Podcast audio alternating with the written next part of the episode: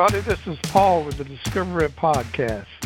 Today we're going to be talking about learned helplessness.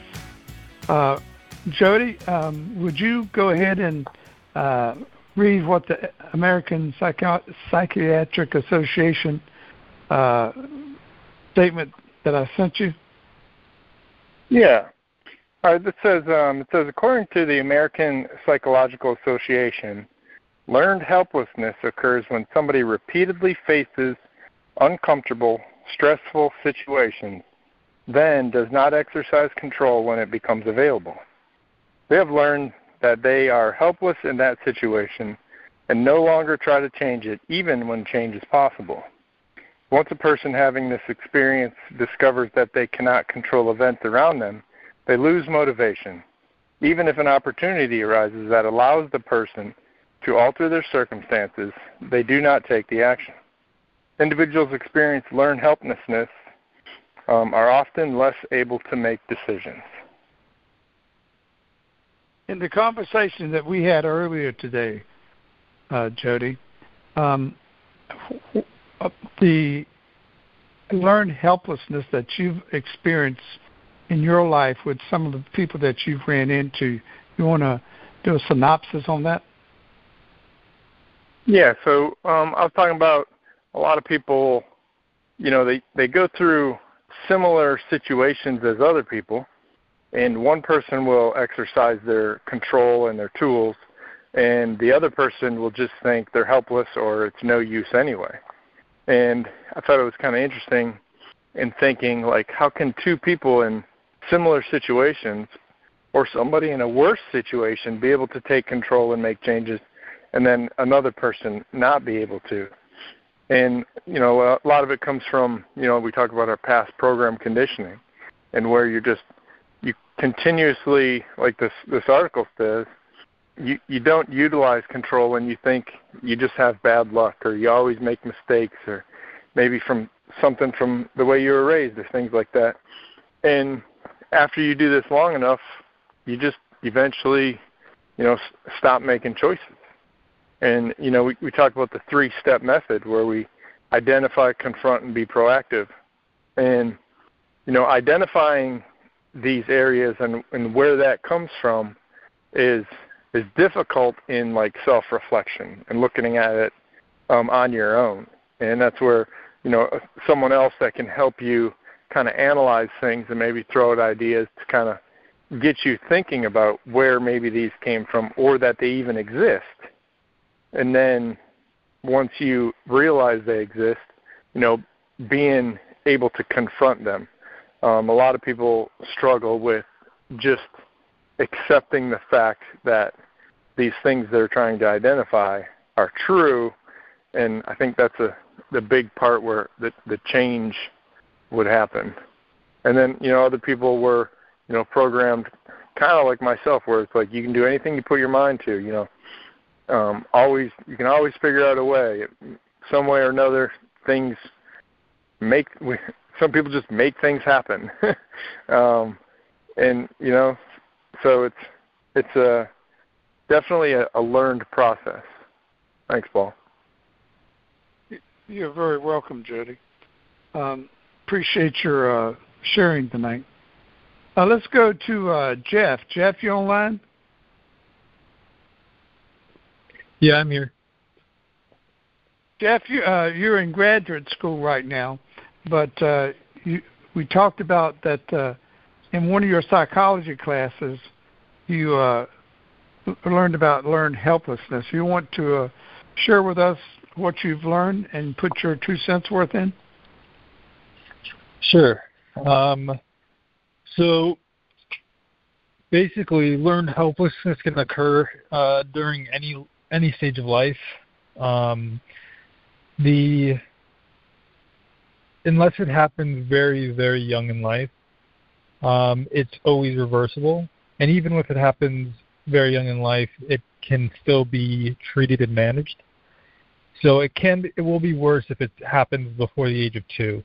And the cases in which um, that I've learned about, in which the most severe forms of learned helplessness occur, are, for example, when a parent leaves their like their child is crying before the age of two. Child is crying, and the parent leaves them to cry and cry and cry, cry uh, all until they just cry themselves asleep. Um, that child learns that they have no influence on the world or the people around them, because the purpose of ch- children crying isn't just to cry when they're sad; it's to um, it's because they have no means to take care of themselves and they are completely dependent on their parents. So the crying when they cry and they and their parents come to them, they learn, oh, I I can influence the world around me and the people around me. I have a way to meet my needs. But when the child is left to cry um, and doesn't have their needs met, they eventually stop crying uh, because they learn that no matter what they do, they can't influence the world around them. Um, and that can lead to if you if it happens at that young of an age for a long time, that can lead to um, juvenile delinquency and uh, just a lifetime of crime because the everything that happens to them is not because of them; it's because of things that happen to them, and they have no means of conceptualizing that they can influence the world around them. Um, it is just inbuilt in them at a very young age, and very hard to tackle when they're half that young. It can happen later in life too, um, if you have a series of incidents where you didn't, don't know how to handle it, and no matter what you did, had no influence on on the world. You had no influences on the effect, um, or you felt like you didn't have any influences on what happened around you. Um, you can you may uh, come to believe that no matter what you do, you're not going to have an effect on it. But likely the reason that the world is you, you come to believe that is because you are using ineffectual strategies or you are in a very harmful and toxic environment that um, shouldn't have had to put up with, and that hopefully now, hopefully one day when you're not in that environment, um, the um, assuming you can get out of that environment, you can then start to use new strategies and start taking control of your life once again. Um, but it is you you will have to um, uh, you will have to overcome that feeling of not being able to influence the world around you. Um, and you once you do overcome that feeling, then um, you you are it's on the pathway to success after that. Thank you uh, for that sharing there, Jeff. Um, do, do you see where when an individual, especially when they're young, if they're not uh, conditioned to be uh, self-sufficient, have boundaries and things of this nature, how learned helplessness can come into effect? Yeah, I can see that. Um, so if you, it, it, can happen in different domains of your life too. It doesn't have to be, um, doesn't have to be just spread out across all domains. So um, it can be um, just in your um, personal life. So if you um, have learned if you have been discouraged to set boundaries, as you said, Paul, or you've been dis- uh, you never uh, really took um, thoughtful action in your social relationships. You just reacted to the events around you rather than thinking about it and making decisions. Um, if you didn't, ha- if you never had those experiences making decisions um, about how you're going to respond to other people, how you're going to treat other people, and it's just you're relying on your emotional moment-to-moment reaction to other people, you'll you won't have that sense of agency and control over your behavior.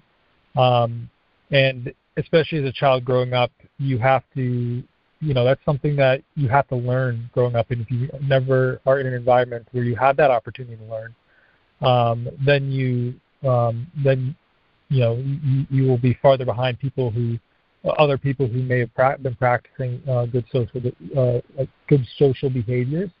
Um, and also, I think um, maybe one thing that may be particularly prevalent prevalent now is um, uh, because of COVID was you know you had a bunch of kids who were stuck inside playing video games all day um, and wasn't weren't interacting with people in school, and there's a lot of evidence coming out that um, children nowadays um, and teenagers nowadays they're dating less, they're socializing less, they are more socially anxious, um, more introverted, more neurotic, than previous generations before them, and that's because um, they were trapped inside all day and not able to socialize and um, learn skills that mo- that uh, they would have developed um, as a uh, natural progression um, um, in the normal course of events without uh, if they weren't isolated.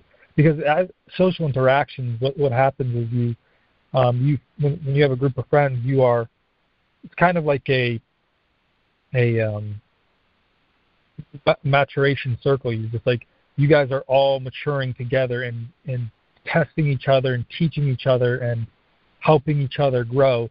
And as soon as that gets cut off and everybody is no longer maturing together and they get used to staying inside and not socializing, well then you have a whole group of people who are no longer interacting with the world and the other people in the world and they are kind of stuck where they where they left off at the age they were when they um, were quarantining. Um, so we have 18 year olds who may be acting like 14 year olds right now.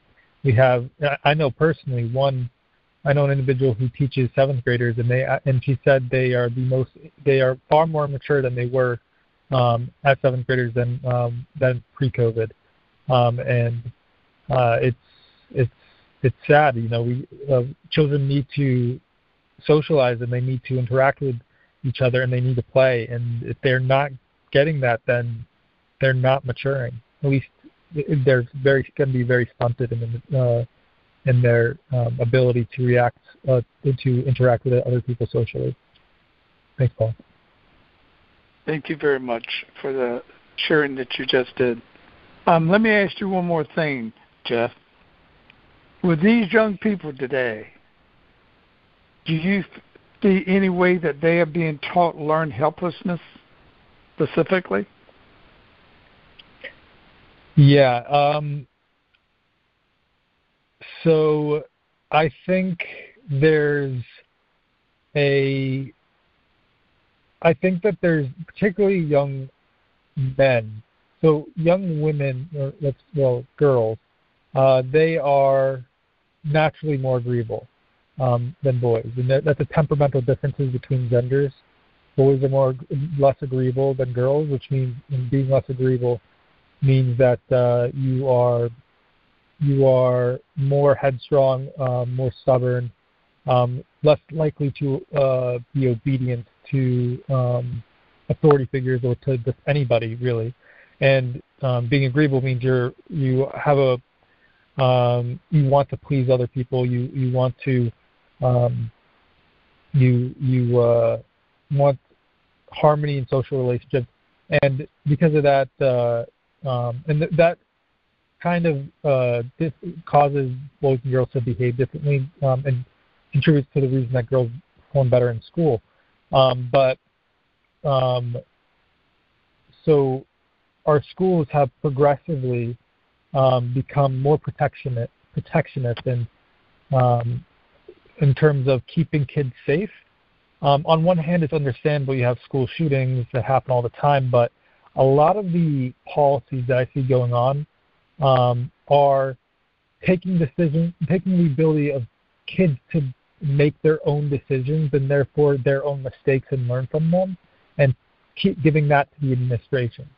Um, and I think that's a really big problem because, yeah, kids are going to make a whole bunch of boneheaded mistakes um, every single person listening to this right now has probably made a ton of boneheaded mistakes as a kid, but it's those.